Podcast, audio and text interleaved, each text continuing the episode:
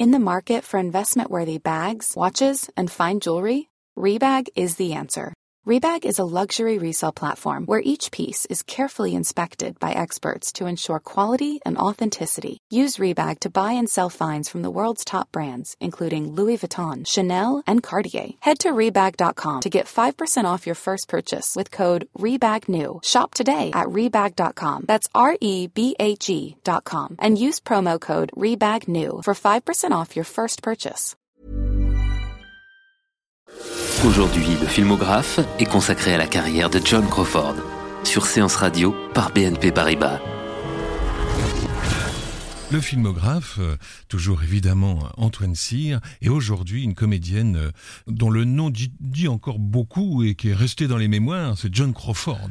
Eh oui, la caractéristique de John Crawford, c'est d'avoir été une vraie vedette, occupant le haut de l'affiche pendant plus de 40 années, et pas n'importe quelles années, puisque ce sont celles qui vont du milieu des années 20 au milieu des années 60. Autrement dit, elle couvre la quasi-totalité de cette période fascinante qu'on appelle l'âge d'or d'Hollywood. Alors, quel a bien pu être le secret de John Crawford pour connaître une telle longévité alors que la beauté des stars est une chose essentiellement éphémère? C'est peut-être George Cukor, le cinéaste qui a fait tourner John Crawford dans Femme, qui détient la meilleure explication. Au début de la carrière de John Crawford, nous rappelle euh, George Cukor, le zoom n'existait pas. Et la moindre scène impliquait l'utilisation de grues manipulées par une demi-douzaine de techniciens. La caméra effrayante comme une machine infernale, s'approchait petit à petit de l'actrice et bien souvent lui faisait perdre ses moyens. Mais les choses ne se passaient pas ainsi avec John Crawford. Plus la caméra s'approchait d'elle, et plus elle devenait tendre et docile, plus ses yeux étincelaient, plus ses lèvres s'ouvraient en signe de douce acceptation. C'est un texte assez évocateur euh, que, que Georges Cukor a, a prononcé précisément après la mort de John Crawford. Alors, Puisque nous parlons justement de Cucor, venons-en tout de suite à Femme, le célèbre film de 1939, dont la caractéristique est qu'il ne compte pas un seul homme au générique. Oui, euh, ils ont fait la publicité là-dessus, la bande-annonce est très claire, 130 femmes, voilà, c'est que, que, une distribution féminine. Oui, alors féminine, mais on peut pas dire pour autant que ce soit un film féministe, ah, parce que les femmes du film de Cucor passent essentiellement leur temps à aller dans les salons de massage et à courir les magasins, donc euh, voilà, c'est une vision quand même assez et assez bourgeoise de la femme. Mais alors ce film intervient au milieu de la carrière de John Crawford, elle a déjà probablement 34 ans, elle ne joue plus les adolescentes et elle interprète une intrigante qui essaye par pur intérêt de devenir l'épouse d'un homme très riche, déjà marié à une autre femme, interprétée par Norma Shearer. Ah. Alors, dans le film, c'est Norma Shearer qui, après moult péripéties, va remporter ce duel de femmes et réussir à conserver son mari, au demeurant virtuel pour le spectateur, puisque je rappelle que dans ce film, on ne voit jamais les hommes. Mais le rôle de garce qu'interprète euh, John Crawford est infiniment plus remarquable que celui euh, d'épouse bafouée que joue euh, Norma Shearer. Et donc le duel des actrices dans la vraie vie va connaître une issue plutôt différente de, celui des, personnages qu'elles interprètent. Oui, parce qu'elles se connaissaient bien ces deux-là. Oh là là Depuis longtemps. Parce, au moment du tournage de Femmes, la rivalité entre John Crawford et Norma Shearer dure depuis déjà près de 15 ans. Alors Norma Shearer, elle était considérée un peu comme la prima donna chez les actrices de la MGM pendant les années 30, et à ça, une raison qui est son talent, mais aussi, il faut bien le dire, le fait qu'elle était la femme d'Irving Thalberg, le producteur génial qui a fait les grandes années de la MGM. C'est Thalberg qui a souvent imposé Norma Shearer au générique, y compris dans des rôles qui avaient été écrits à l'origine pour John Crawford, comme celui d'un film de 1931, âme libre de Clarence Brown. évidemment, euh, John Crawford va, va ressentir avec beaucoup de dépit le fait que euh, Norma Shearer ait pu obtenir ce rôle. elle a dit un jour, mais comment, vous, comment je peux lutter Évidemment, bah, avec elle, elle couche avec le patron. Bah voilà. Euh. Bon. mais alors, en 1939, au moment où, où, Femme est tournée par George Cukor, Irving Thalberg est mort depuis déjà trois ans. Et ce film va être un peu le chant du cygne de la carrière de Norma Shearer, comme il a failli être celui de la carrière de, John Crawford. Seulement, on va le voir tout à l'heure, John Crawford saura traverser les époques et jouer encore longtemps de belles femmes de caractère. Alors là, je vous propose un, un premier flashback. Ce n'est pas le premier duel d'actrices que remporte euh, John Crawford, celui qu'elle remporte dans Femme, puisqu'en 1932, il y a eu le film d'Edmund Goulding, Grand Hôtel, qui raconte les 24 heures de la vie d'un grand hôtel de Berlin. Alors dans ce film, John Crawford joue une sténographe à la morale plutôt élastique. Oui, là aussi, elle est sans scrupules, elle est hein, arriviste. oui, on peut le dire. Mhm. Alors que Garbo interprète Gruzinskaya, une danseuse russe qui a connu la gloire et qui vit dans la nostalgie de ses succès passés. Je dirais que le jeu de John Crawford est beaucoup plus moderne que celui de Garbo. Hein. Euh, n'oublions pas que lorsque Grand Hôtel est tourné, le cinéma parlant a à peine 5 ans, alors que Garbo prend encore les airs théâtraux qui ont fait sa gloire dans le cinéma muet, Crawford est vraiment entré dans l'ère du parlant et d'un cinéma plus sobre. Et, là, ils n'ont, elles n'ont aucune scène ensemble, Garbo et, et, euh, Crawford. Hein. il y avait une, une antagonie, ils étaient antagonistes et elles ne s'aimaient pas beaucoup? Non. Alors, Crawford, donc, euh, en quelque sorte, terrasse Garbo, euh, la grande vedette du film muet. Alors cela dit, Crawford le connaît bien, le cinéma muet. Hein, on fait un deuxième flashback hein, qui nous ramène un peu plus loin. C'est une femme qui est d'origine modeste, qui était passionnée dès sa plus tendre enfance par le spectacle. Elle a débuté à la MGM dès 1925, âgée probablement de 20 ans. Je dis probablement parce qu'il y a un petit doute sur oui, son on année pas de naissance. Trop. On pense que c'est 1905. Elle, elle a toujours dit 1908. En tout cas, c'est le 23 mars, hein, entre 1905 et 1908. Maintenant, on n'est plus bon. à ça près. Alors, euh, dans ses débuts dans le muet, elle a tourné plus de 20 films avec certaines vedettes comme Lon Chaney ou Ramon Novaro, mais elle s'est plainte déjà à l'époque très vite d'être barrée pour les meilleurs rôles par Norma Shearer. Et à l'époque, elle, gardait son, elle avait gardé son nom de jeune fille, enfin de, le, nom de sa mère, je crois, Lucille Le Sueur. Elle s'appelait Lucille Le Sueur. Elle ne s'appelait pas encore John Crawford. Il y a eu un grand concours lancé par euh, les patrons de la MGM pour trouver le, pseudonyme de cette comédienne qui joue effectivement plein de films. Enfin, elle a commencé figurante et puis après elle tourne beaucoup beaucoup de films. Il y en a un avec euh, Jackie Cogan, qui sera quelque, qui avait été le, kid de, Charlie Chaplin, la vieux habit, vieux ami, ah, Edward Klein en 1925, un peu oublié aussi celui-là. Ah oui. Alors c'est en, 1928 tout de même qu'elle euh, obtient vraiment un très grand rôle dans un film qui est assez connu, qui s'appelle en français Les Nouvelles Vierges. D'Harry Beaumont. Voilà. En anglais c'est Our Dancing Daughters. C'est un des derniers grands films de l'ère du muet. Et là vraiment, John Crawford est euh, tout à fait en vedette dans ce film. Et on va commencer à s'intéresser à elle, elle va changer de look, elle va même peut-être euh, faire appel à la chirurgie esthétique. un petit peu, oui, en tout cas pour les dents. Louis B. Mayer, le, big boss de la MGM, décide de la bichonner. Hein. Il est hmm. peut-être pas fâché de faire un peu contrepoids à son producteur vedette euh, Irving Thalberg et donc à Norma Shearer. Et alors là, il va se passer un, quelque chose, c'est un couturier américain qui s'appelle Gilbert Adrian, qui a été recruté en 1928 pour succéder aux Français d'origine russe RT comme dessinateur attitré des costumes des actrices de la MGM.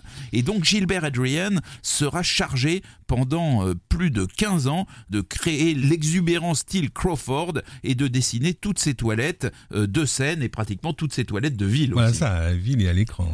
Alors, c'est véritablement dans les années 30 que la carrière de Crawford va exploser, avec notamment huit films où elle partagera le haut de l'affiche avec Clark Gable. Et puis alors, elle va jouer aussi avec Gary Cooper et Franche Autone, qui sera son mari à la ville. elle, était mariée avec Douglas Fairbanks. Elle, divorce de Douglas Fairbanks Jr. pour, se marier avec Franche Autone. Voilà. Donc ce film, c'est Après nous le déluge de Howard Hawks. C'est un film de 1933. Et alors moi, je dois... D'après William Faulkner. Après William Faulkner, tout à fait. Et alors je dois euh, confesser que ce film, je l'ai vu il y a quand j'étais vraiment tout petit. Euh, c'est peut-être mon plus ancien film souvenir de, cinéma classique. Et malheureusement, le, le, DVD euh, est tout à fait introuvable et, et, il y a très longtemps. Enfin moi, je ne l'ai jamais vu au cinéma non plus. Vous lancez un appel alors. Je lance un appel. Peut-être le Lyon Film Festival, qui est un, un film de cinéma classique, arrivera-t-il à dénicher une copie de Après nous le déluge? En anglais, c'est Today euh, We Live. Hein. Et, mais donc voilà, tout ça, c'est donc la carrière de John Crawford dans le parlant dans les années 30. Qui a bien failli ne pas jouer dans ce film, puisqu'il n'y avait pas de rôle féminin au début, hein, dans le premier scénario. Et c'est le producteur qui a dit, mais si, il faut mettre Crawford quelque part. Et donc, ils ont réécrit le scénario quelques semaines avant le tournage pour, pour avoir un rôle féminin, pour John Crawford. Ouais, j'ai vu. Enfin, c'est une histoire de triangle amoureux avec des aviateurs, etc. Et on voit et on voit John Crawford. Par contre, j'ai vu de très belles photos d'elle dans, dans, ce film. Elle a un style différent. Elle a des vêtements. Elle porte des, des vêtements plutôt masculins dans lesquels elle est très féminine. C'est très intéressant. Et on dit que Audouin Hawks a réutilisé des images de, des anges de l'enfer, des plans d'avion pour ce, ce film. Après nous, le déluge. Premier montage qui durait 2h15. Il était obligé de revenir sur sa table de montage pour faire un film à peu près euh, une ah durée correcte. Quand même.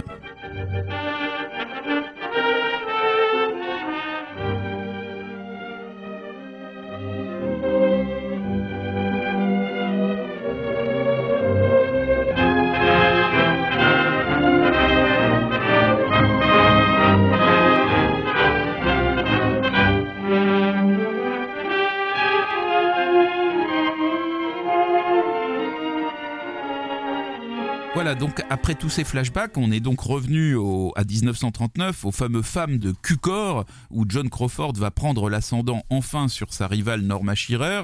Mais alors pourtant, dans les années qui vont suivre Femmes, John Crawford ne connaîtra aucun succès, ce qui va provoquer son départ de la MGM en 1943. Mais deux ans plus tard, en 1945, John Crawford va accepter pour la compagnie rivale de la MGM, la Warner, le rôle de Mildred Pierce, une femme entreprenante et courageuse, prête à tout pour assurer l'avenir de sa fille ingrate et toujours plus exigeante, et qui va sacrifier sa vie de femme à son instinct de mère.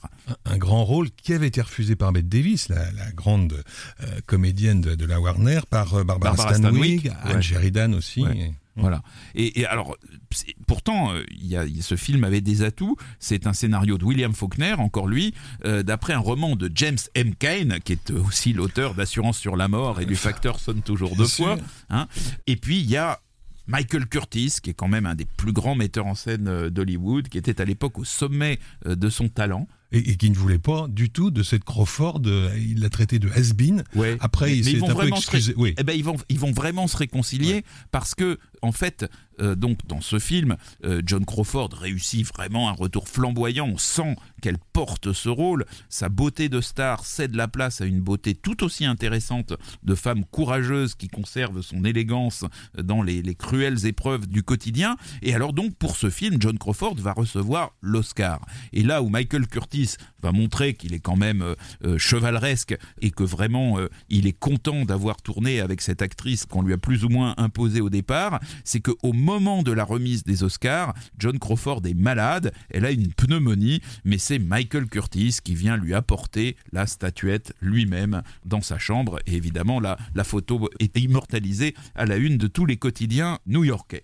Et puis alors, donc, euh, ce qui n'est pas, ce qui n'est pas à négliger, euh, John Crawford signe avec la Warner un contrat pour 7 ans euh, à 200 000 dollars par film.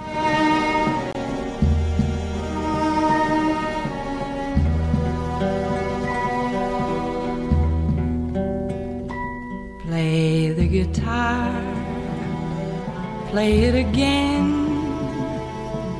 my Johnny. Maybe you're cold, but you're so warm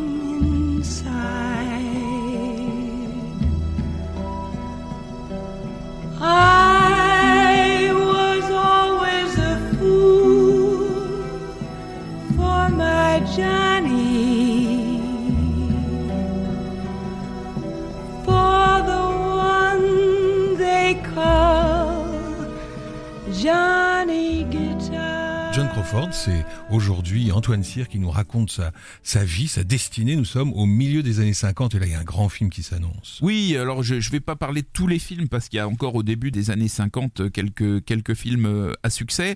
Il y en a un auquel je, je suis particulièrement attaché, c'est en 1954 Johnny Guitar de, de Nicolas Ray. C'est un western culte dans lequel John Crawford joue le rôle de Vienna, une tenancière de, de saloon qui euh, a comme amant, comme ami, Sterling Hayden, le formidable gangster de Quand la ville dort.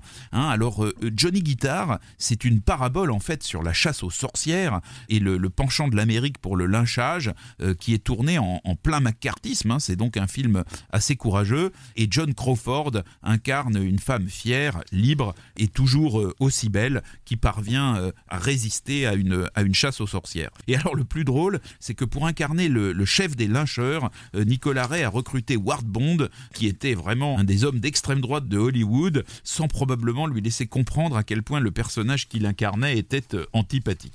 Et puis il y a Mercedes Cambridge qui joue euh, en face de Crawford et elles ne se s'entendent pas du tout. Le tournage est une tension incroyable. Un jour, elle va sortir, John Crawford sort tous les vêtements de sa, de, de sa rivale euh, par terre et elle dit mais c'est moi quand même la vedette ici, c'est moi Johnny Guitar. Et en fait, elle va essayer de masculiniser son rôle. C'est elle qui a changé un peu le, le scénario et qui va faire de ce personnage ce, qu'il est dans ce film étonnant euh, où Nicolas Ray est vraiment dans ses petits souliers au début du tournage. Il est John Crawford est impressionnante, hein, même pour les réalisateurs comme comme Ray.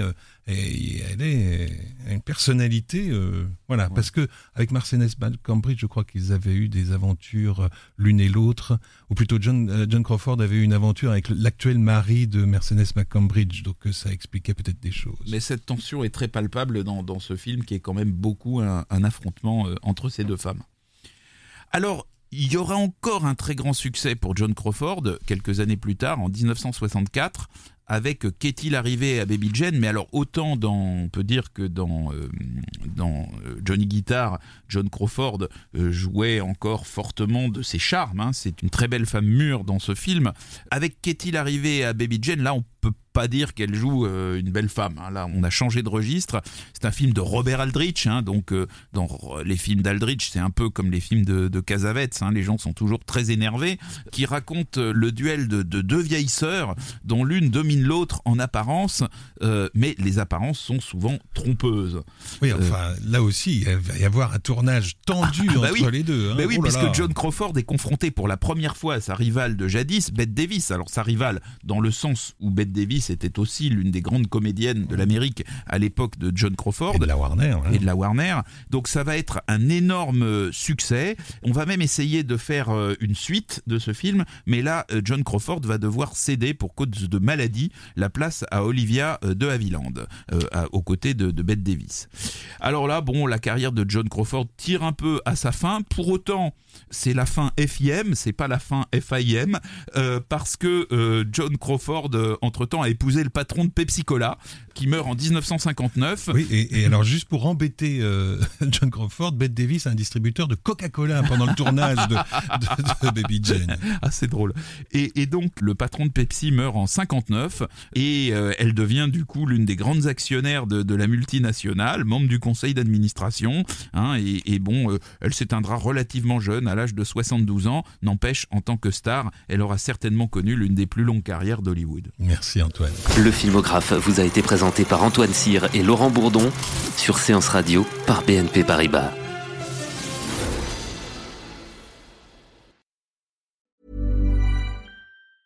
Even when we're on a budget, we still deserve nice things. Quince is a place to scoop up stunning high-end goods for 50 to 80% less than similar brands. They have buttery soft cashmere sweaters starting at $50, luxurious Italian leather bags, and so much more. Plus, Quince only works with factories that use safe, ethical, and responsible manufacturing. Get the high-end goods you'll love without the high price tag with Quince. Go to quince.com/style for free shipping and 365-day returns.